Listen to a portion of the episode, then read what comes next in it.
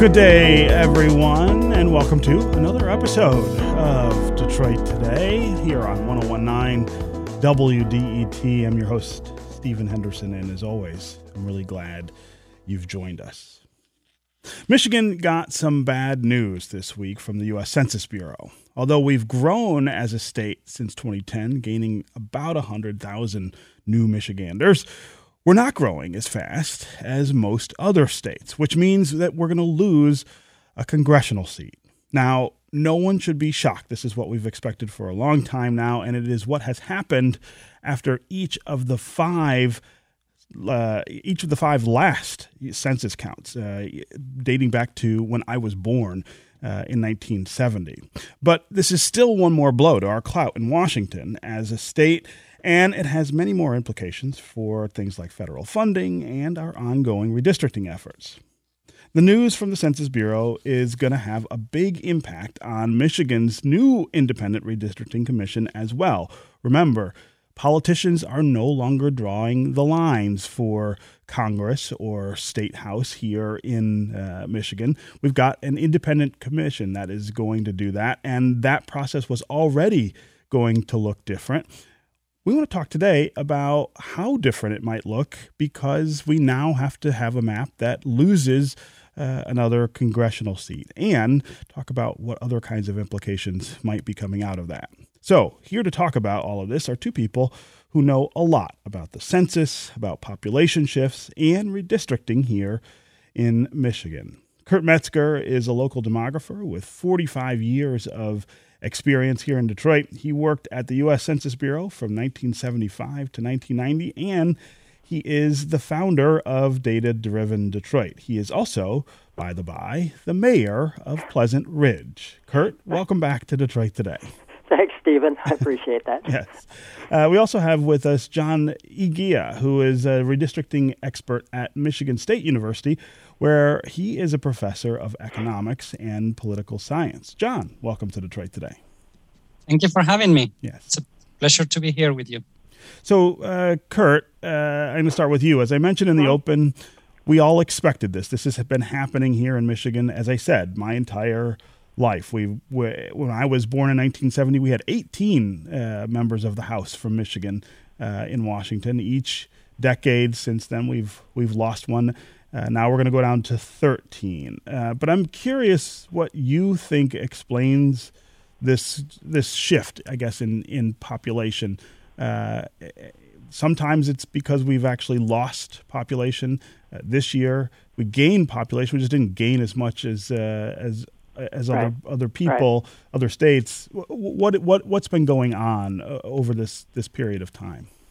Well, just to let you know that when when I was born, um, Michigan only had 17 seats, and so we actually gained after that, uh-huh. uh, and mm-hmm. now we're going back. Um, no, this is con- a continue continuum of this movement of the population to the south and the west. It just um, there's nothing different than that, but you know, as they said, when air conditioning was invented, the South became much more attractive, hmm. and it's just and it's just continued this this movement to you name it, the Carolinas to Georgia to Florida, that whole southern route, and then even though California lost for the first time in 170 years, we still have that movement to Colorado, to New Mexico, to Texas.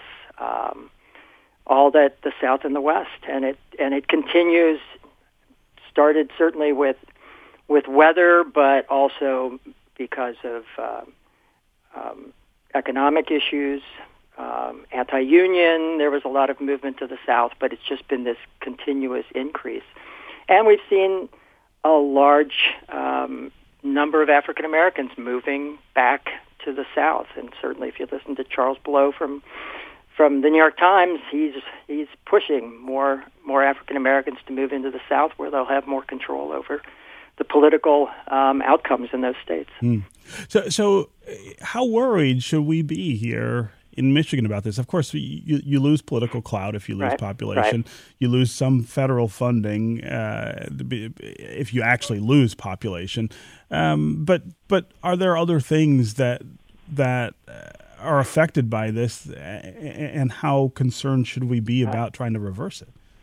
Well, I think we should be concerned, and it's not it's not just the numbers, and certainly I don't I don't agree with political clout because we're now so so divided in terms of Republicans and Democrats that there is no coordination within a uh, state's um, represent you know representatives.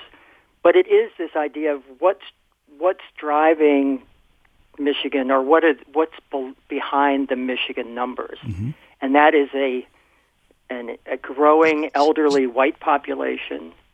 Um, some increases certainly in, in persons of color, but because of reductions in in um, immigration, that certainly has affected Michigan. Mm-hmm. Michigan tends to be in what we call an out migrant state, at least domestically. We send more people to other parts of the country than we receive, and and it, it varies based on on the economy. As our economy gets worse, those numbers increase. As our economy gets better, the numbers decrease. But we're always on the the negative side. Um, we've usually been able to um, overcome that with immigration and birth rates. You know, more births than deaths, natural increase. Well, our births are down. We're now, as I had seen, uh, 2019, our births were the lowest since 1941, and 2020 will be even lower than that. Mm. Um, so we're not gaining by births, we're losing by out migrants, and we're aging. So we're not attracting the young, educated. We heard that during um, the Amazon discussions and everything else, we're just not attracting the young, educated population that we need. Um, and when businesses are looking, I saw a couple articles based on on the, the results, talking about when they look at the workforce, they don't see um, you know a, an available workforce, or at least the workforce that they're looking for. And so the question will be: is how do we keep those businesses here, or are they going to start looking elsewhere, as so many have? Yeah, yeah. Um, uh, John, I want to bring you into the, the, the conversation here and talk about how this change in demographics and this loss in relative population strength, I guess, uh, within the union uh, affects the redistricting process here in Michigan, where, of course, we have this new independent commission drawing the lines for the first time.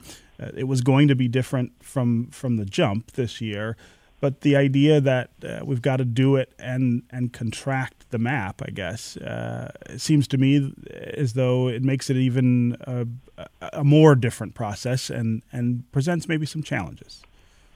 Yes. Well, first, let me say that uh, we do attract some uh, young, highly educated people. I, I, will put myself as an example. I, I, came to the state in 2014. I was younger then and, uh, and highly educated, and uh, I love it here. So I do think that Michigan remains uh, uh, an, an, attractive place that, yes, there is out migration, but, but we do have some strengths that will attract some people, uh, myself as an example.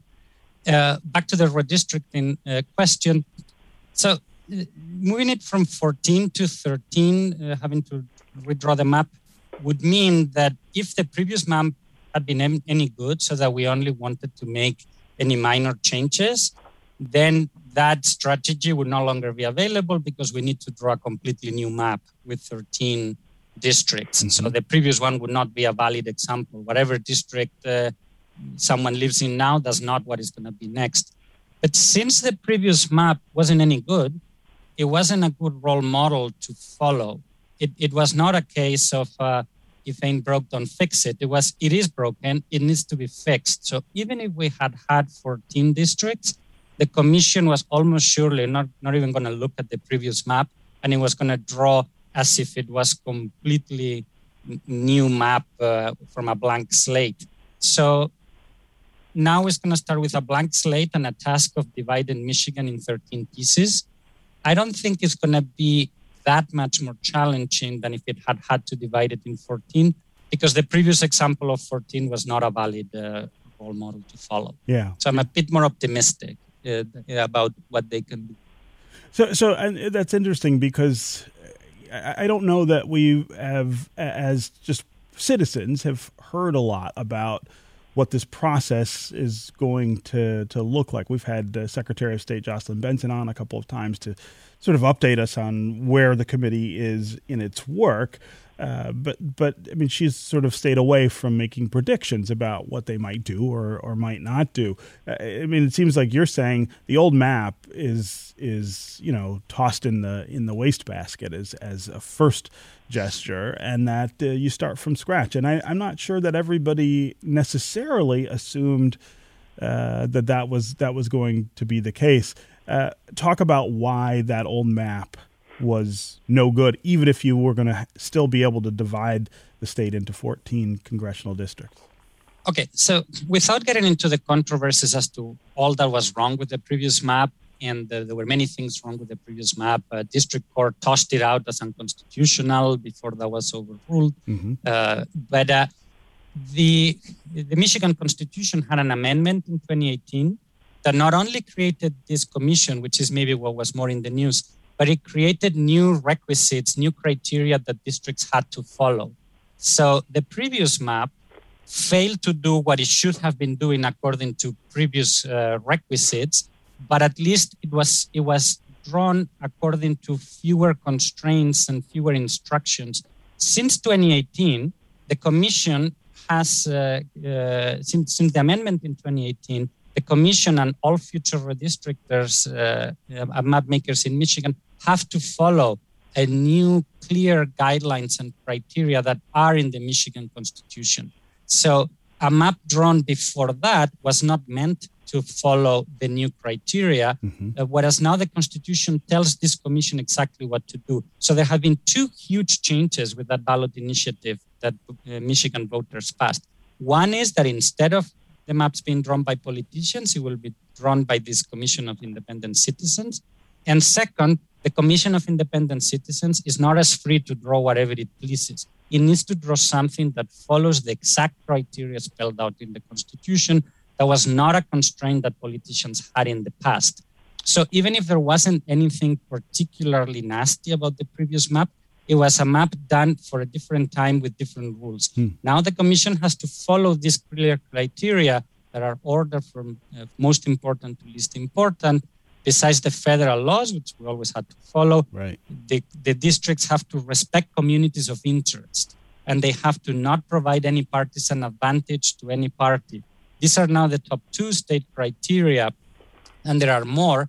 And these were not criteria that were spelled out as a legal requirement in the past. Yeah. Uh, so that makes that it's a very different drawing exercise. Yeah, yeah, it does.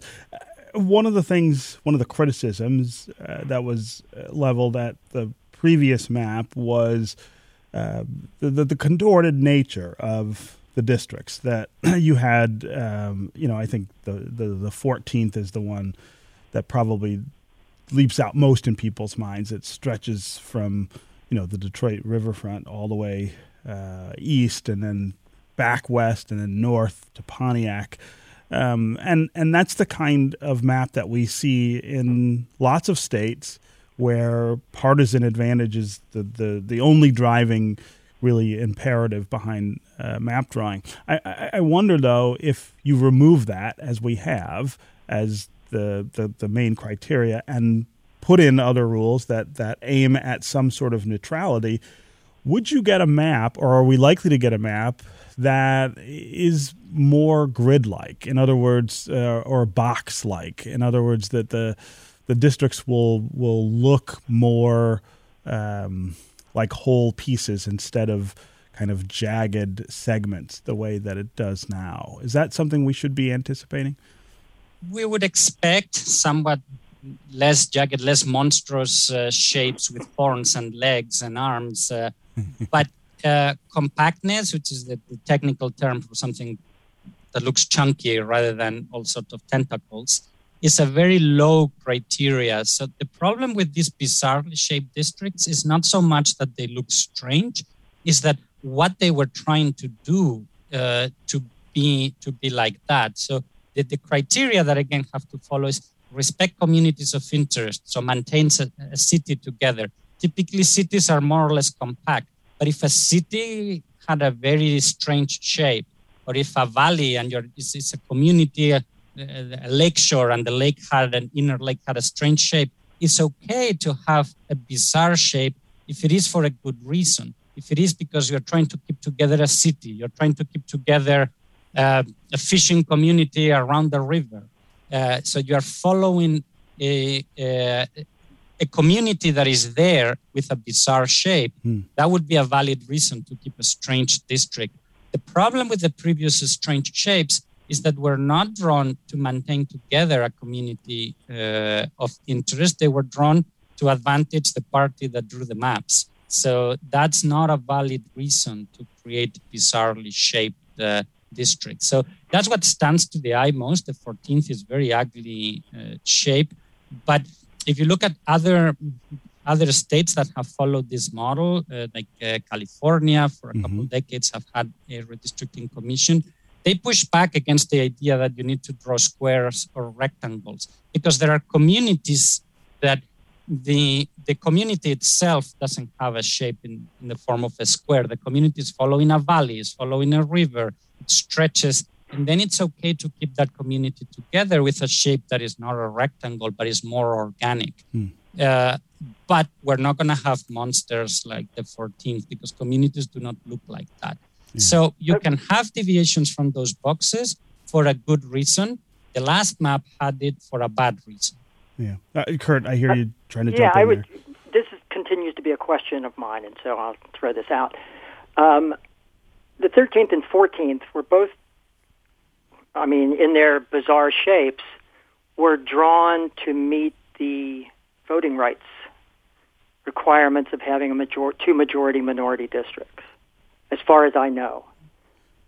The question so may I qualify, may I qualify we, that a little bit? Yeah. Uh, the, yes, please. The, I'm, that's what I'm asking. Do I mean? I think the have, I think the right way to say that is that they were drawn to cynically try to respect uh, the VRA and maybe the most cynical I- well, iteration they may have of it. Cynical. Yeah. yeah. I mean there are other ways to draw it, but do we still need?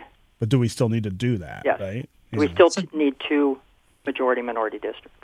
So let me qualify. The, the Voting Rights Act is an extremely difficult uh, uh, act that uh, has spawned a whole uh, set of uh, law law firms devoted to this. So, so we have to be very careful how we interpret it.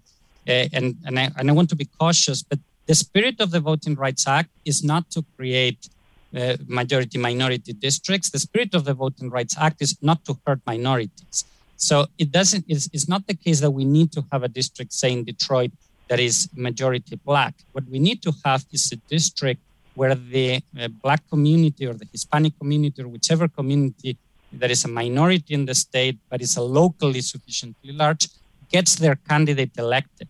So it's uh, uh the candidate that the community would want. So it's not so much that we need to put all the black uh, voters together. What we need is to create districts in such a way that in Detroit, the black community ends up having the, the representatives that it would have chosen. So when you look at the votes of the precincts that are uh, predominantly uh, black, if, if, if they voted one way, but they're put in a district where a different majority outvotes them, that would not be legal. But it's not so much that we need blacks per se. So we're, we're not looking at dividing people by race and then saying, well, there is enough of you in two districts. We're looking at voters are not going to be put in such a way that a minority by race ends up getting what it doesn't want, which is a somewhat different uh, mm-hmm. nuance. So we don't need 60, 70% of the 13th and 14th district being African American uh, uh, uh, voters. What we need is that the way you split Detroit in the end you end up you do not end up doing something strange that you take say a sliver of detroit and then take it to the hinterland so that that detroit gets outvoted by rural voters elsewhere in the state. That you cannot do. The community in detroit must be able to vote for its preferred candidate. But that's a different for that you don't need to go snake out to find pontiac. If you take particularly the city of detroit i would argue this is not personal argument mm-hmm. The city of Detroit is the size of a congressional district. It is, right. So it's very easy to say, all right, Detroit plus Grosse Pointe and Hamtramck and a couple other towns to make it exactly three quarters of a million. That's a coherent district. That's and that if you draw that district, that district is going to vote however Detroit wants because it is Detroit. You don't need to go find other people that visually look the same uh, as those voters in Pontiac or Flint or wherever. It's not necessary. Uh, so you can just do Detroit. And then if you do that, then a second district would also have a substantial uh, African American presence, but maybe it's a much more mixed district instead of 70% African American.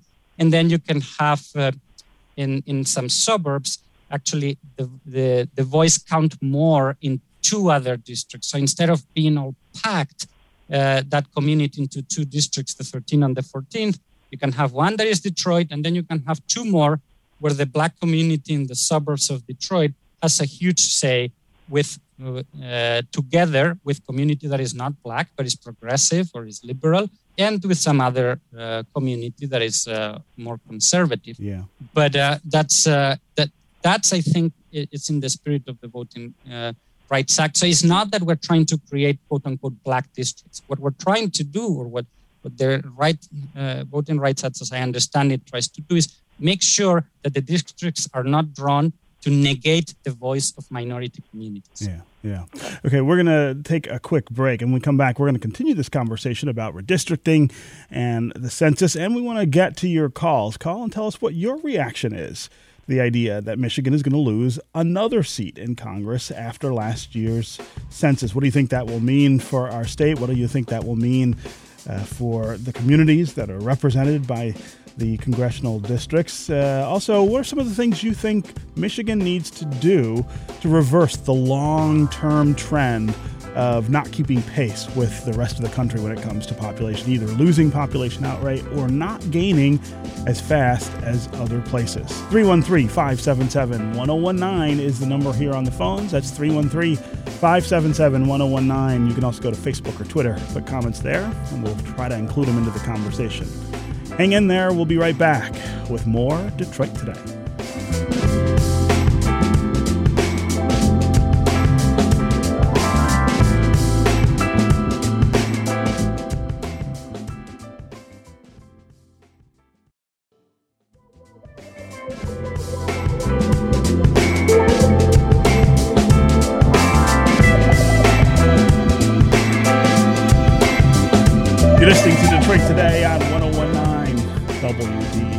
Host, Stephen Henderson. And as always, I'm really glad you've joined us. My guests are Kurt Metzger, local demographer and founder of Data Driven Detroit. He is also the mayor of Pleasant Ridge. Also with us is John Eguia. He is a redistricting expert at Michigan State University where he's also a professor of economics and political science. We're talking about the news yesterday that uh, the census numbers from 2020 suggest that uh, Michigan is not keeping pace with its population growth uh, with other states. And as a result, we will lose yet another uh, congressional seat, something that has happened in the last five census counts. Uh, we had 18 uh, representatives in 1970. Uh, we will now have 13 going into the 2020s. Uh, we're talking about what that means in the redistricting process, which is already going to look really different here in Michigan because we've now got an independent commission making the line drawing decisions. Uh, but we're also talking about what the population story means for Michigan. Uh, why are we not attracting more people uh, to want to live here? Why are we not attracting the kind of people, uh, highly educated, uh, mobile, that uh, that businesses so often are interested uh, in in having in a state when they decide to locate there. Uh, we would love to hear from you as well. What do you make of uh, these census numbers? What do you make of the idea of losing another congressional seat? What do you think it'll mean for us here in Michigan? Also, give us a call and tell us what you would do differently to try to attract more people here uh, to Michigan so that we could keep up with states like Texas or Arizona, uh, the Carolinas, uh, all places that have been have been growing uh, at, at, a much faster pace than we have here. 313 577 1019 is the number. That's 313 577 1019. You can also go to the WDET Facebook page, put comments there, or go to Twitter and hashtag Detroit Today, and we'll try to include you that way. Uh, Kurt, before we get to, to listeners, mm-hmm. uh, as I said, you're the mayor of yeah. uh, Pleasant Ridge. What are your concerns in terms of what this will mean for local governments? Funding is a huge part of what gets decided from census numbers. Uh, what will that look like for Pleasant Ridge and other communities? Well, you know, the state has continually cut back on revenue sharing. So, you know, we we expect less and less from the state anyway, um, and certainly it's it, it's going to affect the amount of federal funds coming to the state. Um, there is an enormous amount of money based on census. I mean, obviously, population counts is just part of it. There's issues around educational attainment and poverty, and and a number of other issues that that that feed into the uh, funding. But yes, I mean it's it obviously fewer people um, is going to um, you know result in, in fewer dollars from from the feds, and then fewer dollars down to the local levels. Um, that that is definitely that is a big problem, um, and and certainly an issue that that needs to be addressed. Um, that again, I, I as a as a community here on the Woodward corridor, my our our questions are that whole idea of coordination, um, working together. I mean, we we need to do much more than working just within the region, but we need to do it as a state, and we're not coming together with any real coordinated plans. What are we going to do? How are we going to attract? There are a lot of one-offs, a lot of a lot of good programming out there, but I think we're we're at a point where we need to really start thinking about um, where we're going with this. The last when I was looking at the last numbers, we've got 61 of our 83 counties where more people are dying than being born mm. on a yearly basis. Mm. That is not going to drive the economy, and and I don't. And I've talked to a number of people. I've talked to healthcare providers and others in rural areas and the counties aren't coming together to do any economic development. What are you know when you've got 61 counties losing population? What are they doing to coordinate efforts? And I think that's one of the big issues in Michigan, whether it's in southeast Michigan or anything else. You know, whether we get coordinated around public transportation or anything. We just seem to be a very separated state, and certainly the Republican messaging at in left from Lansing is not helping us. I just don't see Michigan as being seen as a progressive, um, new, vital state where people are going to want to come. And I appreciate that one person comes in 2014, but on a on a year to year basis, we're we're talking about we need big numbers. Um, and I find Michigan very attractive. I think certainly, um, but but it does look from the expressway. I, I, I just as an example, I drove from Florida last year from Florida to uh, before the pandemic, from Florida back to Michigan. Mm-hmm. And boy, the look from the highway through Florida, Georgia, Tennessee, and Kentucky is one of growth, and, and everything looks new and, and very vital. And as soon as you cross into Cincinnati and head north, things start looking old. And industrial mm-hmm. and gray and just it it's it's a whole different outlook. I think there's a lot more coordination when you look at in the Carolinas and you look at the South. These states are working together. I mean, they're not working separately. And I think when you look at the the, the losses of, of seats, and you've got Illinois, and you've got Ohio, and you've got Pennsylvania, um, and New York. I mean, there needs to be some coordination of around the Great Lakes states and others. How do we start to fight this sure. losing battle that we seem to have? Yeah, yeah. Uh, Marie from Detroit uh, called and didn't want to stay on the line, but she says with the pandemic, her company went from hiring exclusively in state to out of state. Uh, could this mark a larger trend by large companies, uh, and how would that impact Michigan population and representation representation in the future? I have not heard of that kind of uh, trend no. going on. Kurt, have you? No, I haven't. Now, are these hires staying out of state? Are they working remotely? Uh, um, I think that I think that's what she's implying with the uh, with the question is that uh, because of uh, the changes because of the hmm. pandemic that that they're working remotely. Um, so that may help our our Michigan-based companies, but won't change our population. Right, right, right. Um, That's an um, interesting, interesting way to is. do it. Here, we thought we people would move to Michigan because they could work remotely. You know, they moved to Michigan because of uh, housing costs and maybe maybe weather, depending on where they want to locate, and um, and other certainly the the amenities and and that. I mean, I'm I'm not going anywhere, but but the the idea was maybe we could start attracting people who may be working out of state, uh, as yeah. opposed to in-state businesses hiring people who continue to live out of state. Yeah, yeah. Uh, let's go to John on the east side. John, welcome to the show. Thanks for taking my call. Great conversation, and I've been thinking about it a lot because we've had such an influx of people moving into the Jeff Chalmers area from out of state mm-hmm. due to housing costs, due to um, working from home and other things. But it occurred to me, what are the costs of urban sprawl through our state to just draw more people to have more congressional power?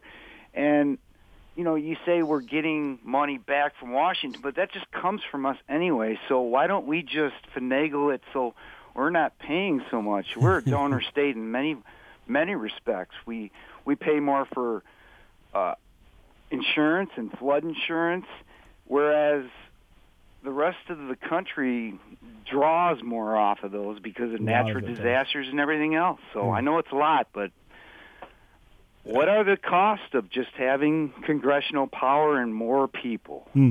Uh, John, that's an interesting question. I, I, I, especially am interested in in what you started with, which is that in Jefferson Chalmers, what you're seeing is is people coming and not going, and and I think that's kind of a key to to uh, to, to some of the questions that we're asking here, which is if we're able to do it in some places, and I think you can point to places especially in Metro Detroit, where we are attracting people. The the problem is frequently in the more rural parts of the state. I think we are we are not gaining population. We're not even maintaining uh, the population. Is that is that right, Kurt? Are, are, are the, some of the places yeah. that uh, we should be looking in cities like Detroit where we where we are attracting people?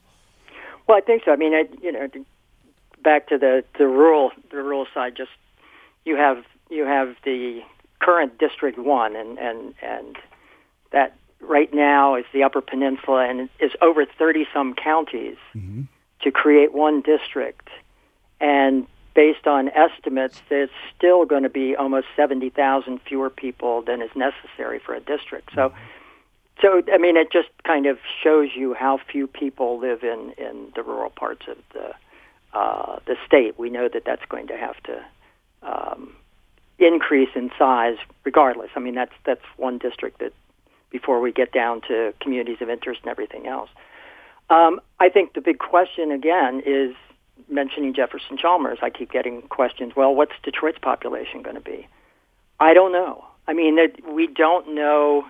The, the the numbers came in from the census about 110,000 higher than what the Census Bureau had estimated mm-hmm. for 2020. So Michigan did pick up. Obviously, nationally, I think it was 3 million more than they had predicted. So that's a positive, I guess, depending mm-hmm. on how good their estimate procedures are. But we know that we just went through a census that was um, difficult, if not unprecedented. Um, and we know that Detroit had the lowest response rate of any major city in terms of online response and everything. But we know that it worked. Detroiters worked harder than ever to get out the count. We don't know what the numbers. We know now statewide what we've got, but we have no idea of the shifts that the census are, is going to show. Yeah. Um, yeah.